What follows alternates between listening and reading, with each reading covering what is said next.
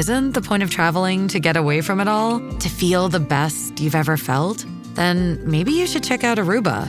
You'll spend your time relaxing on cool, white, sandy beaches and floating in healing blue water.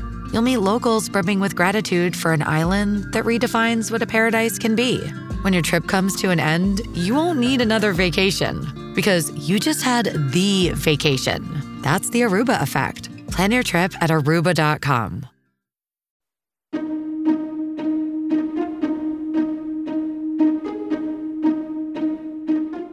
Hello, and welcome to the How To Academy podcast, the bi weekly show from London's home of big thinking.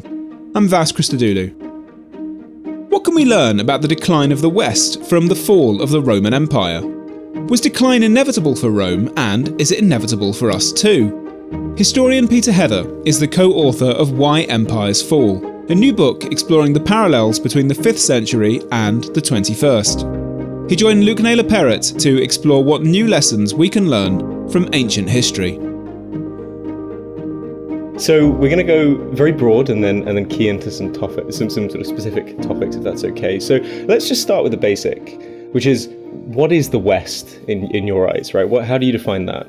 In the book, we define it as the grouping of developed, more or less liberal democratic countries that hashed out a kind of set of financial and, in some senses, diplomatic rules at the end of World War II and into the early 1950s, the club of European, North American nations with some additions that are not really in the West at all, like Australia and Japan.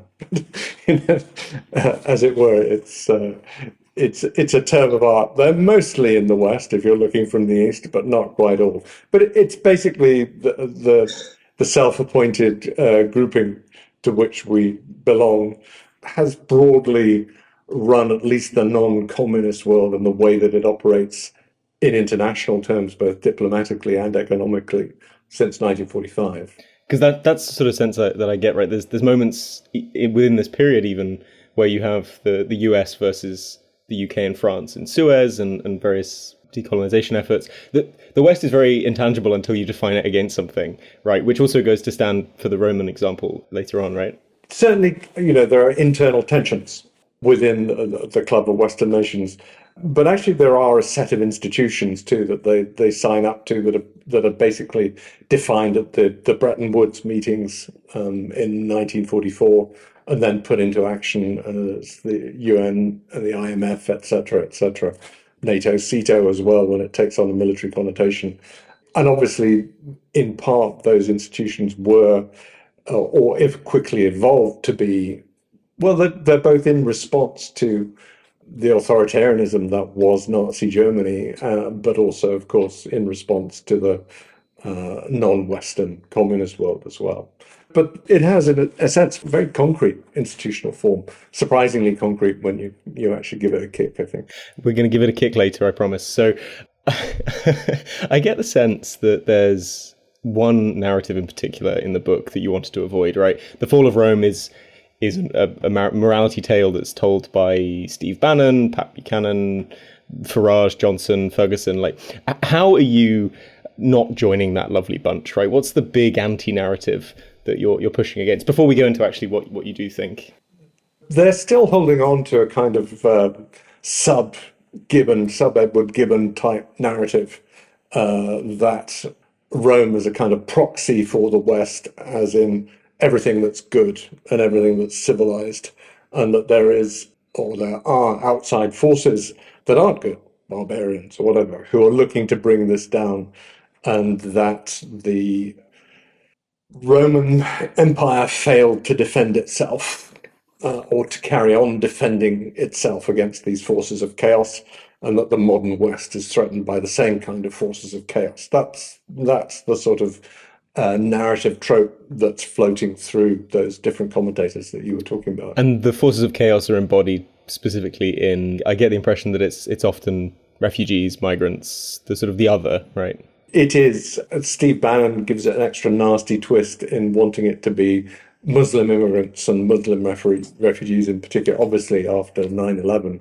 That was very firmly in uh, the minds of uh, American consciousnesses for, for obvious and perfectly understandable reasons. But yeah, it is. It's the the rest of the other that's on the move, a mixture of refugees and migrants and whatever. Yes, absolutely.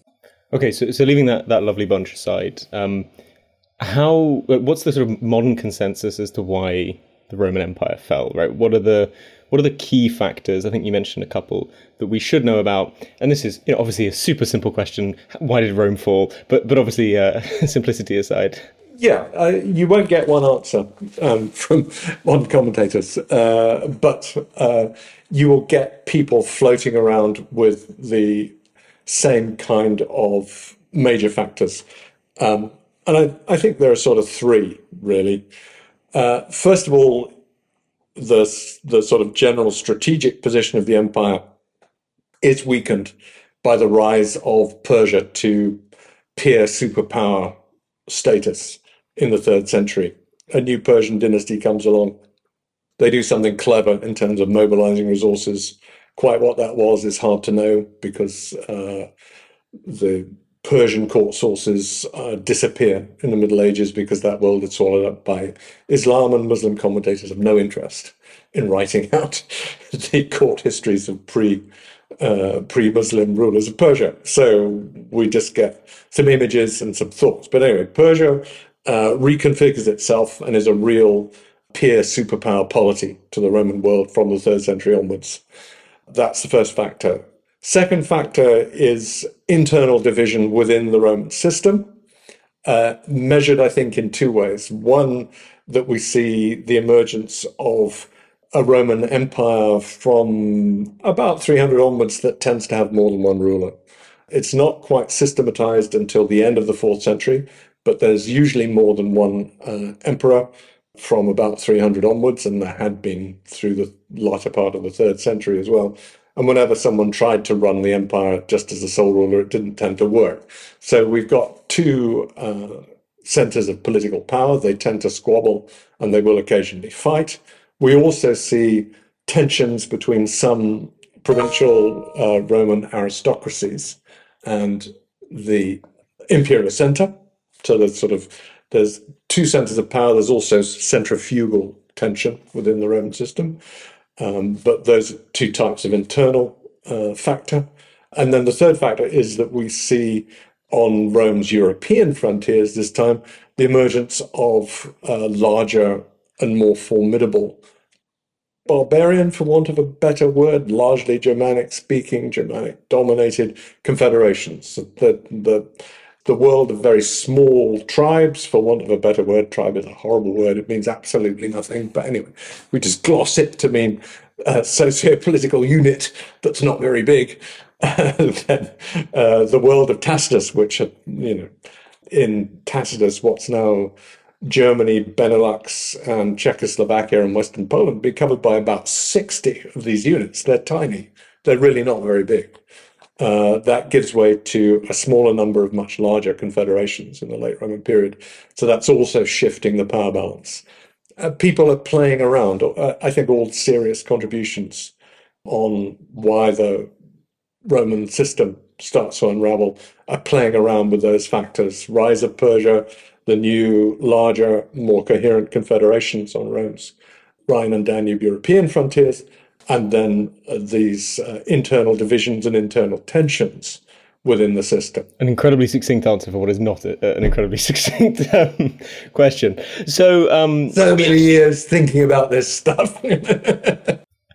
I'm sure every minute interesting. Um, so, so before we dig into the specifics, let's let's just do one last big broad question, then we can we can play around. Which is, this book, you know, deliberately compares the the Rome Roman Empire and, and the Western Empire.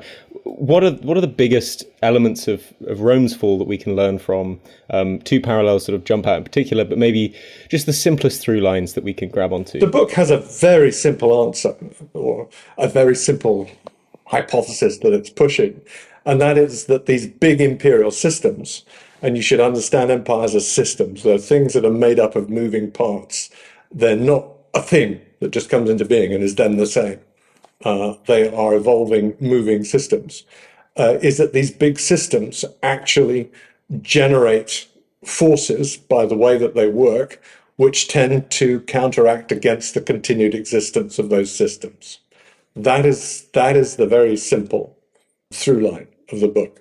So, for instance, if we just look at those uh, Roman factors that we were talking about a minute ago, the new Persian dynasty is uniting the Near East against Roman imperial aggression and expansion. The new confederations that emerge uh, on Rome's European frontiers, they're a kind of very early example of globalization where you've got local elites responding to both the opportunities and dangers of living next to the Roman Empire to consolidate a larger form of regional power than anyone had done before. And the internal system, the internal divisions within the Roman system that emerge in the late Roman period are, in a sense, reflecting the maturity of the Roman system. So, you know, the reason that we get restive provincial elites in the late Roman period is not that they want to run off and be independent, is is that they are fully paid up Romans. They, you know, they learn Latin, they live in villas, they go to the baths, they wear togas, they're fully fledged Roman citizens, and they are demanding an equal share in the way that the imperial system is run. Uh, it's a bit like the uh, colonial Americans revolting against British rule that wasn't treating them equally. In this case, the Roman system does treat them more equally, but there is, you know, you're trying to combine this huge territory that runs from Hadrian's Wall to the Euphrates it is just vast. You know, it's the biggest state Western Eurasia has ever seen. And you're trying to keep all the kind of fully now Romanized elites that run the localities within that vast space. You're trying to keep them happy and you're trying to integrate them into the system. And there are tensions, but that's, you know, in a sense, it's a success story. You know, the Britons have stopped painting themselves blue. They're now, living in villas and speaking Latin, and they want to be equal Romans in the Roman imperial system. So, all of those factors are, in a sense, uh, knock on effects of the way the system has successfully run for 400 years in the Roman case. So, that, that's what we mean by that hypothesis that's running through. You mentioned territory just there, and I think that the your discussion of periphery is so interesting which is to say that you know my my instinct when I when I saw this comparison was was you know you could travel at a horse and cart pace you know as a, as a, a, number of horses at max back in the Roman days, whereas nowadays you have globalization at a, an insane scale. But what you what you talk about really interesting is that the periphery is remarkably similar in its rules nowadays, or during the imperial system in, in India, say, and in Rome. Could you just dig into that a little bit? Yeah, there are kind of there are kind of inner and outer peripheries, and there are provinces. Uh, it's a kind of you've got the imperial center, and then it's like as though you've got three layers uh, revolving around it. You've got the places that will evolve into fully, more or less, fully equal parts of the system. So that's the, the provinces in the Roman case, everywhere that was conquered, or places like Australia, New Zealand, America, in the case of European empires. Uh, and then, of course, they evolve, and America becomes the center after 1945. But that's, you know, that's the system evolving. So you've got provinces, then you've got the kind of inner periphery, which is in a very tight set of economic relationships and political relationships. It's both together with the imperial system. And that's where you see the, the transformations happen fastest. But in some ways, the, the sort of really interesting bit is the kind of outer periphery beyond the areas that are in very immediate day to day economic and political contact with the imperial system, uh, but which are nonetheless, over the longer term, transformed by their relationships with the system. Um, and they, they have the capacity really to derail the system because they're not part of it. Uh, the empires can usually keep fairly strong political, diplomatic, come military control of the inner periphery. But the outer periphery, when you start to generate quite uh, powerful forces there, they're beyond immediate control, and um, interesting things can start to happen. What I find so interesting there, um, both in, in Rome and in sort of say the, the, British Empire, is that you know you can go to the south of the Arabian Peninsula faster than you can get to some parts of you know the United States, um, just because of the way that the transport links work, you can get to parts of, of India, and it's it's a nice reminder when people say, "Oh, well, well we, we built the railways," and it's like, yes, but we built the railways from the minerals to the ports to get home. it, it is very nice, you you know, and uh, in the Roman case, in, it's a fairly straightforward uh, equation between distance and actual time that it takes to get from a place to you know one place to another. You're basically going straight lines by land. But uh, when you get into these European empires, it is actually where the railways are and where the seaports are, because you're connecting railways from interior to ports and then ports onto ships and to the imperial centers, whichever the imperial center is that you're talking about. So you have to kind of uh, refigure your head and how you look at uh, uh at maps to, uh, and think of think of rivers and uh, the big maritime lanes as kind of motorways, and then you're. Ah, mmm. The first taste of rare bourbon you finally got your hands on. That's nice. At Caskers.com, we make this experience easy. Caskers is a one stop spirit curator with an impressive selection of exclusive, sought after, rare, and household names in the realm of premium spirits and champagne. Discover the top flavors of the year now by going to caskers.com and using code WELCOME10 for $10 off your first purchase. Get $10 off your first purchase with code WELCOME10 at caskers.com. Hello, it's Vas here, recommending you a new book from our friends at Firm Press. This May, the author of The Argonauts and other genre defying, unclassifiable modern classics, Maggie Nelson, is back with a new collection of essays. It's called Like Love. The collection celebrates art, artists, and thinkers, including Prince, Bjork, Sarah Lucas, and Judith Butler. Like Love is available to pre order now in hardback, ebook, and audio. So, from one refiguring to another, sort of the neoliberal turn, the late stage capital turn, Reagan, Thatcher feature quite heavily. I think that, that a lot of people, when looking at the collapse of the West, at least recently, will, will point to that moment. Are there any echoes going back to, to Rome there, sort of in terms of taxation and, and, and things? What's new about that? You speak about debt as a as a miracle to a disease. Could you just explain to what extent neoliberal late stage capitalism is at the heart of of Western collapse? Well, it's at the heart of is the rise of the periphery. And in a sense, that's the uh, other through line of the book, uh, is that uh, the old Gibbon model of decline followed by fall is actually missing the point.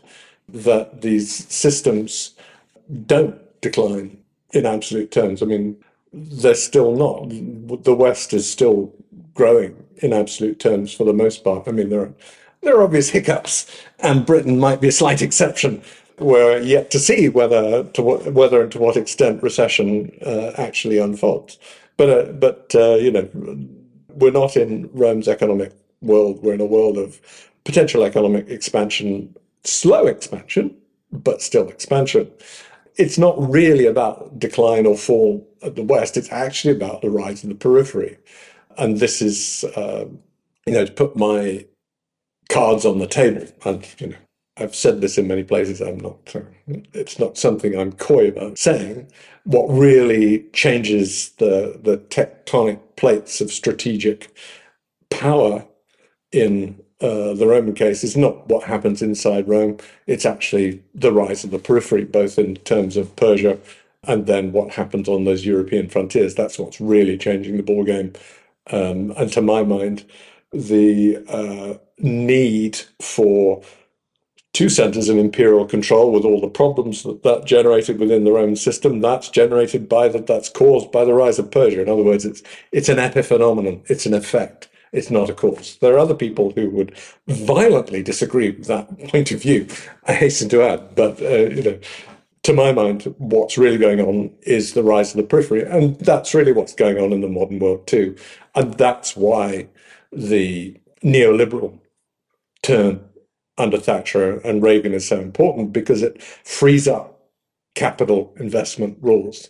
And it means that Western capital can go looking for much bigger returns than it can find by the 1970s in the, the already developed world. All the kind of productivity gains and uh, large growth rates that you'd seen since 1945. Those are disappearing uh, in the West by the 1970s. The big profits that have been made by investing elsewhere. And that's what the, the Reagan and Thatcher era makes possible that a flood, absolute flood of Western capital going elsewhere in search of bigger returns. Uh, and that's what really kickstarts what we understand and what we've lived through. Well, you're too young. I've lived through it. I was there before. what we understand is globalization.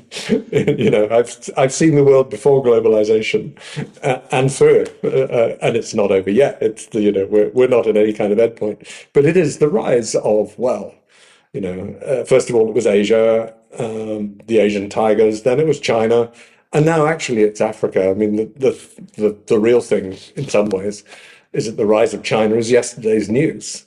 Uh, I think it's either six or seven, sorry, I've forgotten, of the 10 fastest growing economies are African uh, in the last year or so, according to the IMF. And that's, that's set to continue, you know.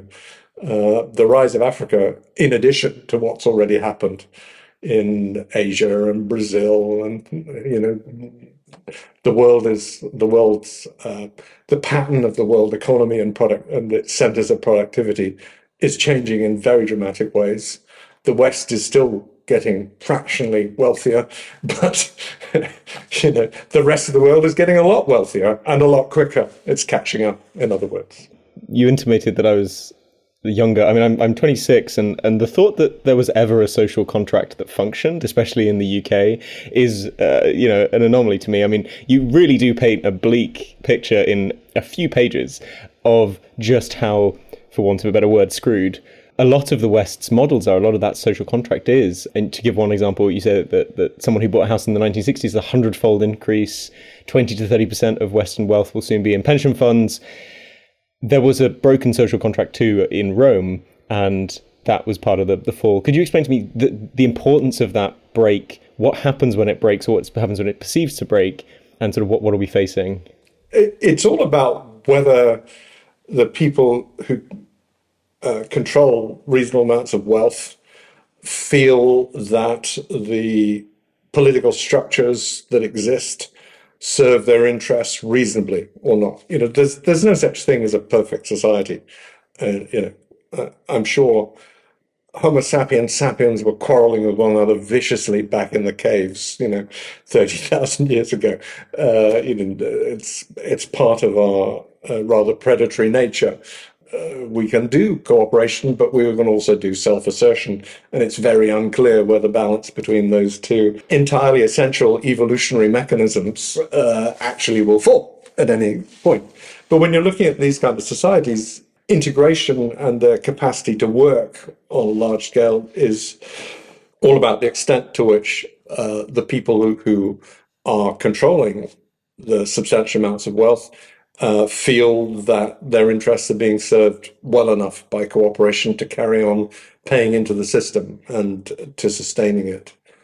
And we had a generation or so uh, in the West where that was certainly the case. It's now coming under stress, I think. Um, I hope you're not screwed. Um, my uh, younger son is 26, like you. Uh, my older one is 30. Uh, I hope very much that your generation is not screwed. But I can, you know, life is more difficult. Uh, it's more difficult than when I was 26. There are less opportunities around and there are more stresses and strains. And my frustration, in part, is the refusal of political discourse to address those big issues. I mean, there, there isn't any kind of magic silver bullet, but you're certainly not going to get anywhere unless you actually talk about the big systemic problems that have emerged within the sort of Western model, and uh, and that's really the kind of uh, clarion cry of the the later chapters in the book. You can see the stresses and strains in the Western model; they're very visible. They do not have to lead to unraveling in the way that the Roman imperial system unraveled, but they need to be addressed and they need to be talked about. So I hear your your hope for not not being screwed. I will just uh, quote you back a section from your book. Uh, rather grimly, Western treasuries have reached the point that falling life expectancy would be considered good news. not great. Um, but okay, so so one of the things that Gibbon and, and you mentioned Gibbon a, a, few times, obviously a sort of a, a, godfather of this debate.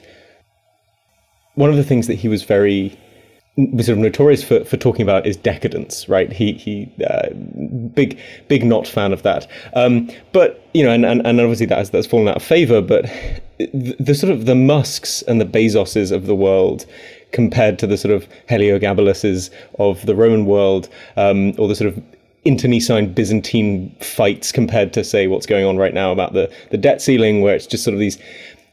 Basically, do, do you see decadence either as a sort of sign of that breakdown, or, or just a, is that just a sideshow?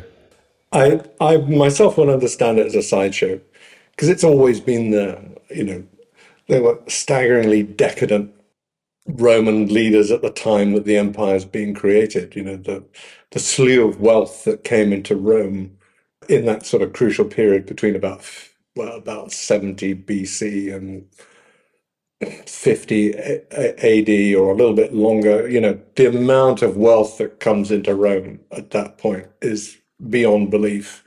Uh, and you've got, uh, well, I don't you'd have to toss up between Nero and Caligula as to who you thought was the, the sort of most extravagant and most decadent. But that doesn't bring the empire down. The empire's got another 350 years in it and all the kind of uh, evidence for provincial developing prosperity post dates, all of that.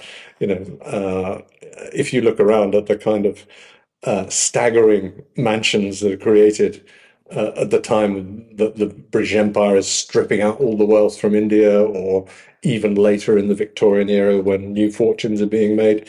That's decadence with a capital D, but it's not. It's not affecting the system.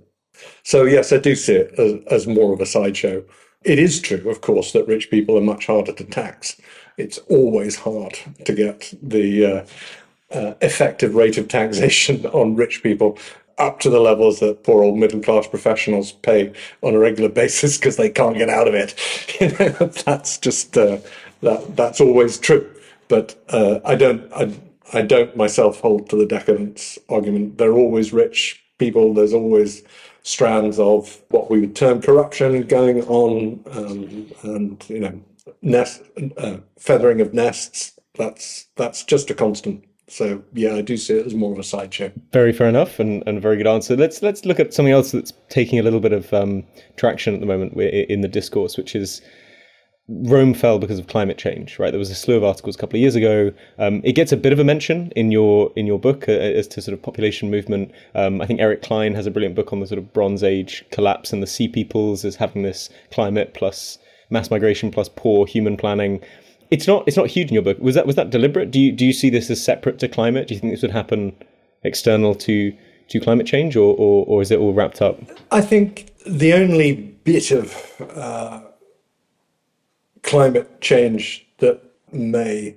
have occurred is a bit of a hot patch in the third quarter of the fourth century, which was drying up steppe nomad grazing areas of the of the Great Eurasian Steppe. It seems um, that's uh, ice core evidence um, strongly suggests that, um, and that's kind of crucial moment when the Huns kind of bang into these larger confederations that have grown up on the fringes of the Roman Empire and cause a generation or two of political chaos amongst them, which spills over onto Roman soil. So you can, I think, uh, make an argument that uh, a certain uh, a temporary element of climate change had something to do with that particular political crisis. But I think this was a political crisis that was brewing, and my suspicion is that it affected the timing and not the nature. There's always, you know, there's always an element of contingency, which means that a crisis happens then as opposed to then. Uh, but uh, I, I do see systemic pressures having built up there. So yeah, I I don't see climate as massively pressing in the Roman case, nor in fact disease, although that case has also been made. You can you can make it uh, it flies a bit better in relation to the unraveling of the eastern half of the Roman Empire in the late sixth and seventh centuries than it does certainly for the unraveling of the western half of the empire because there's just no sign of any major demographic dislocation. It's there's nothing that's killing on the scale, say, of the Black Death um, in the fourth and fifth centuries, and no sign of any. No one's talking about disease as a major problem, uh, and even that sixth century plague, it comes and goes, and it was undoubtedly horrible, but um, the, there's not a lot that suggests that it's kind of Black Death level of mortality that it's generating. Uh, and that being so, as the broader evidence suggests, the population will have recovered pretty quickly. So those kind of modern concerns, I don't think, play out very well in relation to the they'll only be very marginal within the the, the, the Roman crisis. So what we're saying is, uh, and I think this is this is a decent reminder, which is that if we fix climate change, there are still there are still other issues going on. It might be a symptom. Huge issues, yes, uh, absolutely. Um, the biggest issue of all is, of course, the aging of Western populations, and this is. Uh, I, I, don't know if I, I, don't mean to screw the conversation off in a direction you don't want to go, but uh, you know the the thing that most startled me was the realization. Uh, well, the twofold. It's the two stages of the demographic transition. So, uh, as late as about 1830, 50% of German children are dying in childhood. You know, uh, and Germany is poorer then. That is before industrialization, but still, it's huge numbers.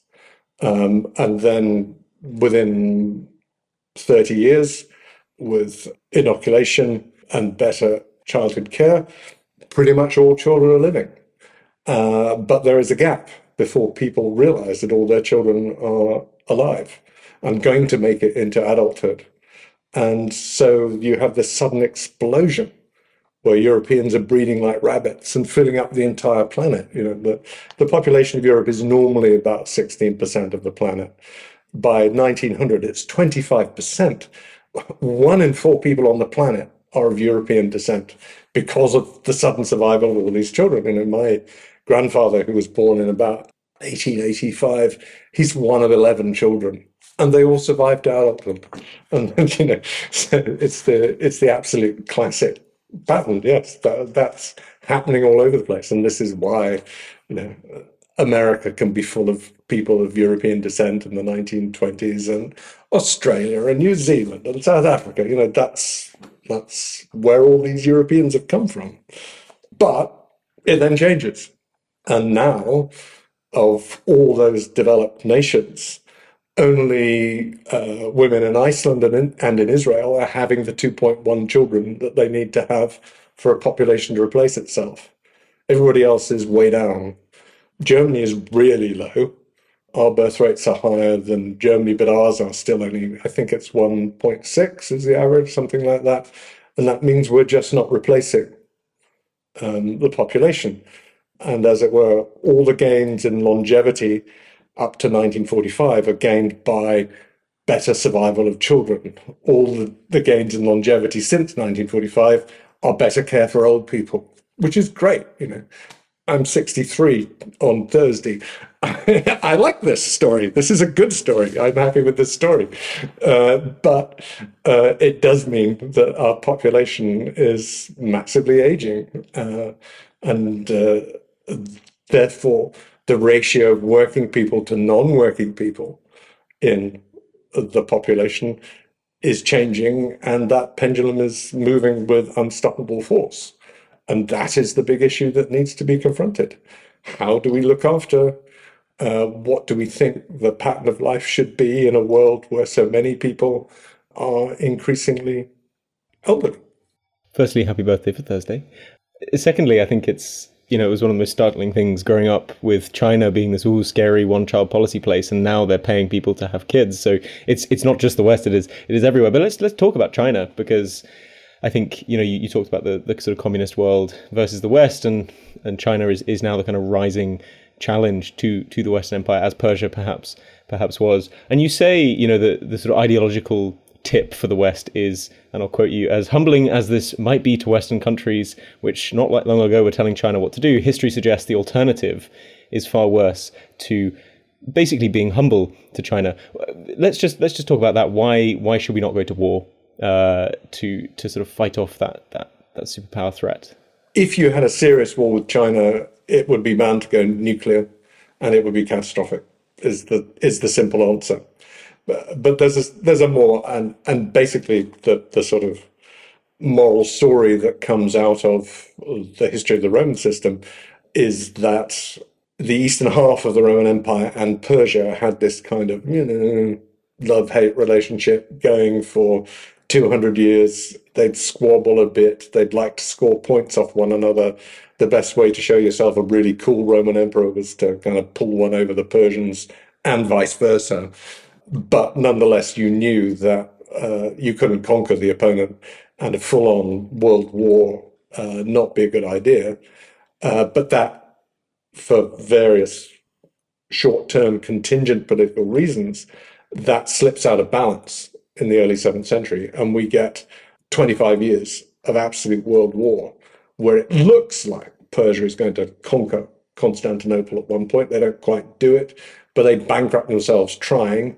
And then uh, Constantinople replies by buying in lots of help from steppe nomads, bankrupting itself, uh, throws the Persians off Roman territory, but it is a kind of draw of exhaustion if you look at the you know the terms of the peace deal that's done at the end, it is a draw.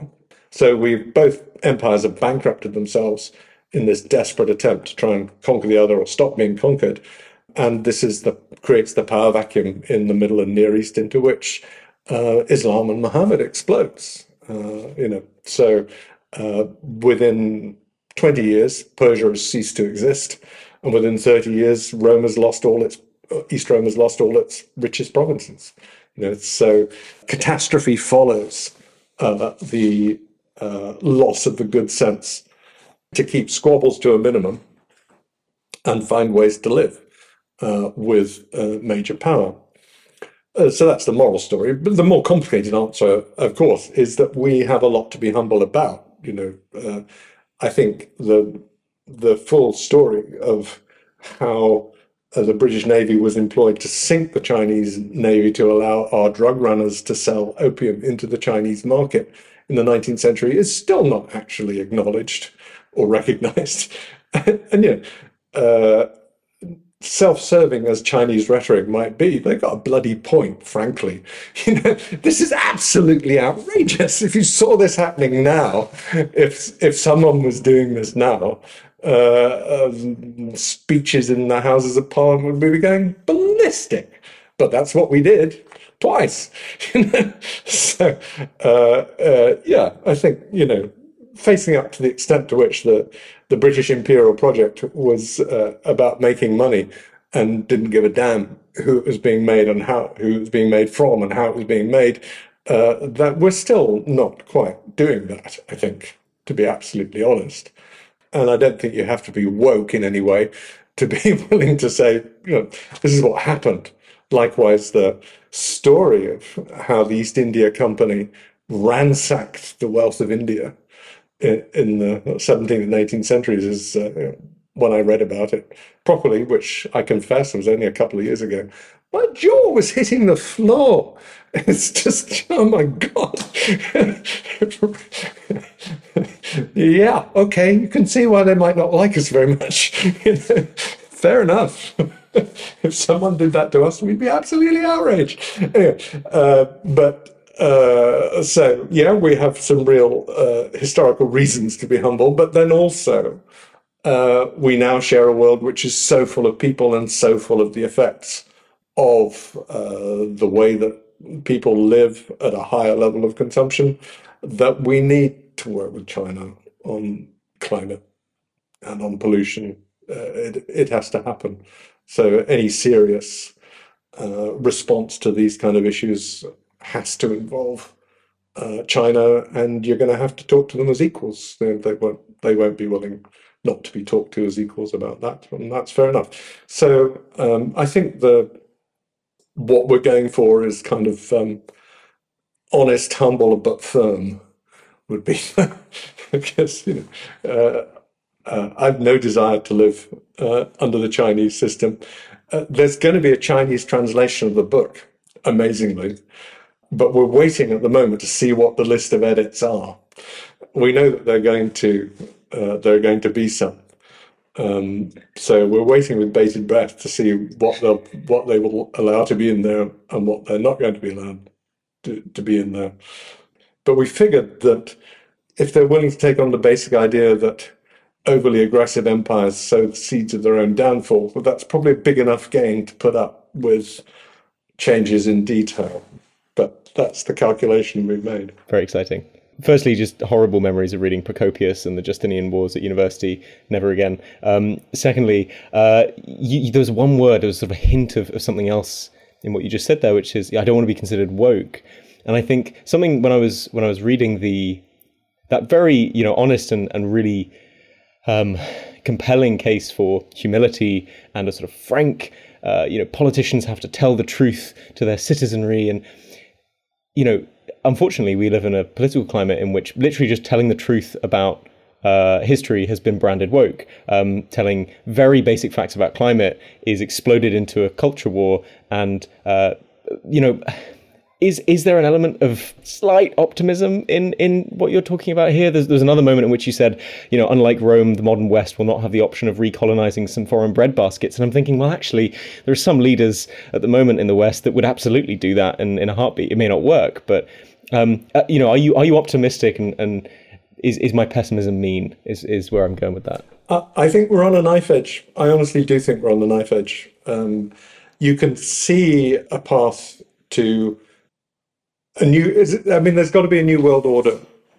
The rise of the periphery, what used to be the periphery, it's not the periphery anymore. It's, I mean, that's the thing. You, it, it, it's a bit like change we've already seen. You know, um, Britain used to be the center in the 19th century of the West, by far the largest economy. And Germany grew up to parity, and America grew to uh, dominance. That it's it's that kind of shift is happening. There needs to be a new wor- a world order that acknowledges that. But there are a lot of states um, who are the beneficiaries of the current phases of economic development uh, who, if approached as equals, would probably be willing to play ball with the West and because of the colonial era, share values with the West. You know, everywhere votes, voting is not the issue. It's actually things like free press and rule of the law that actually adds to the quality of life um, immeasurably. You know, I've taught lots of students from the old parts of the Soviet Union since 1989, and they can't believe how relaxed everyone looks in the West. You know, because you can't just be screwed over because the person next door knows someone in the party system. Uh, you know, rich people have an advantage in the West, of course they do, but it isn't so easy, and there are checks and balances in place that make for uh, a better quality of life. And uh, I do think that's the kind of order that we should be defending. We shouldn't be defending, you know, Britain's dominance in the 19th century was a complete accident of having the Industrial Revolution first. You know, it's complete accident. You can argue about, you know, oh, it's about Protestantism or whatever. It doesn't matter what it's about. It's basically an accident. It was never going to last. Britain is a moderately prosperous, medium-sized country as part of the European landmass.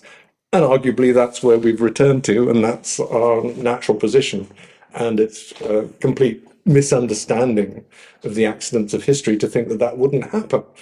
Um, but as part of an enlarged bloc that actually thinks that quality of life is better, uh, if you do have rule of law, if you do have free presses, um, if you do actually think that it's reasonable to tax richer people to a moderate extent to provide enough fallback structures that everyone thinks they've got a stake in this society uh, and hence are less likely to turn to alternative sources of support, you know, the kind of mafia state model, um, then you can build, you can expand, in other words, you stop calling it the West, uh, you expand it to the club of liberal democratic rule of law nations and uh, accept I'm sure it would be under American hegemony, um, but that's fine.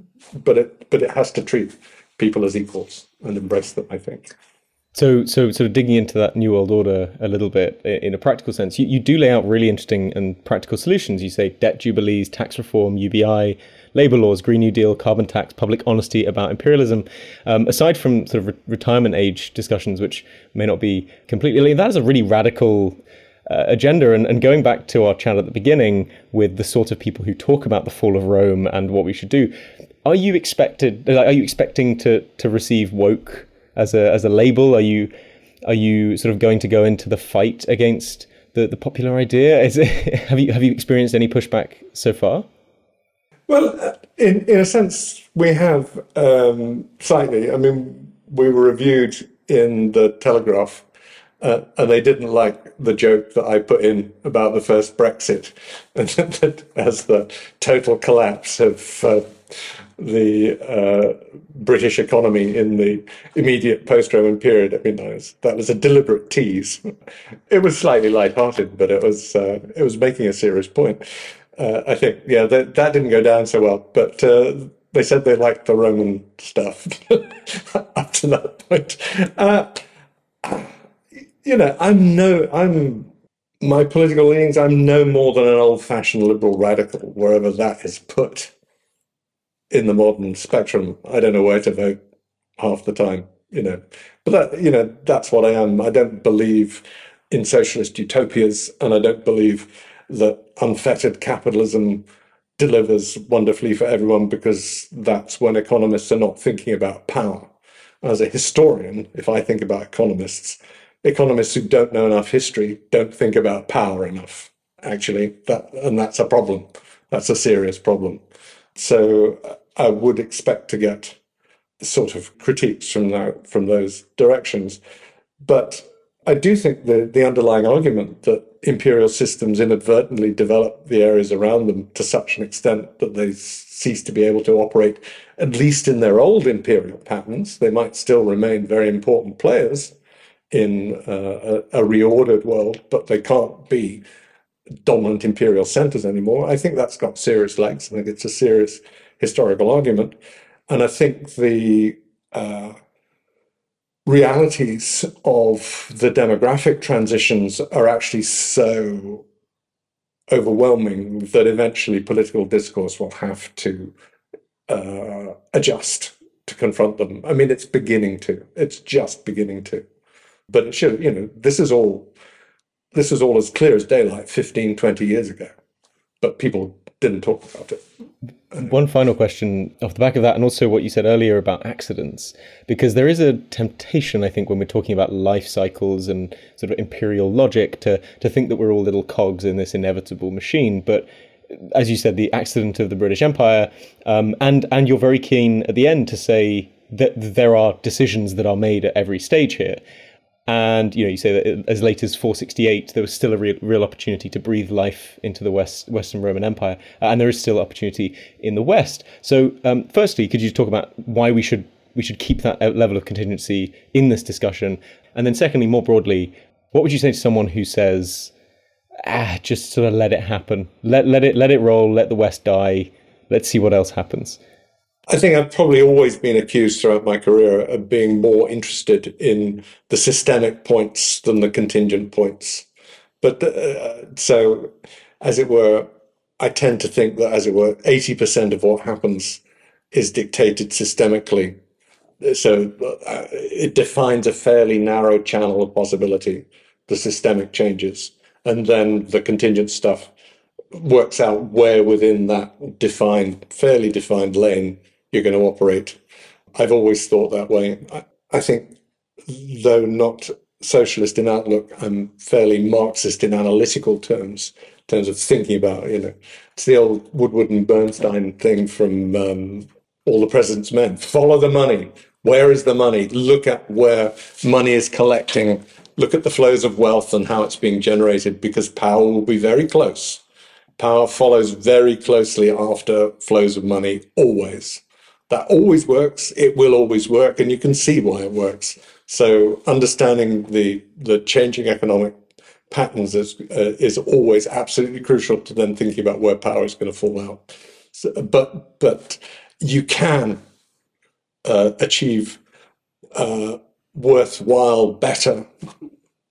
Can't, I can't, there isn't a word worthwhilely, uh, whatever the proper adverb would be for that, better outcomes or worse outcomes within that defined lane according to what choices you make. So the political process does matter and matters seriously. So yeah, we do need to hold on to that, and we need to continue to press uh, our uh, betters to uh, be willing to talk about crucial things like the aging nature of the population and uh, uh, what are we going to do about that? How are we going to address that? Very apt end, I think, to what has been a really interesting conversation. Thank you so much, Peter, for, for spending time with us. Uh, it's absolutely my pleasure. Thank you so much for having me. This episode starred Peter Heather and was produced and presented by Luke Naylor Perrott. I make this programme with Esme Bright, and we have help from Nicole Wong. If you enjoyed the show, you will find more than 200 past episodes on everything from the story of Rome's mad emperor Heliogabalus to James Comey on the state of American democracy, all at howtoacademy.com or your podcasting platform of choice. Till next time, I'm Vas Christodoulou. Thanks for listening.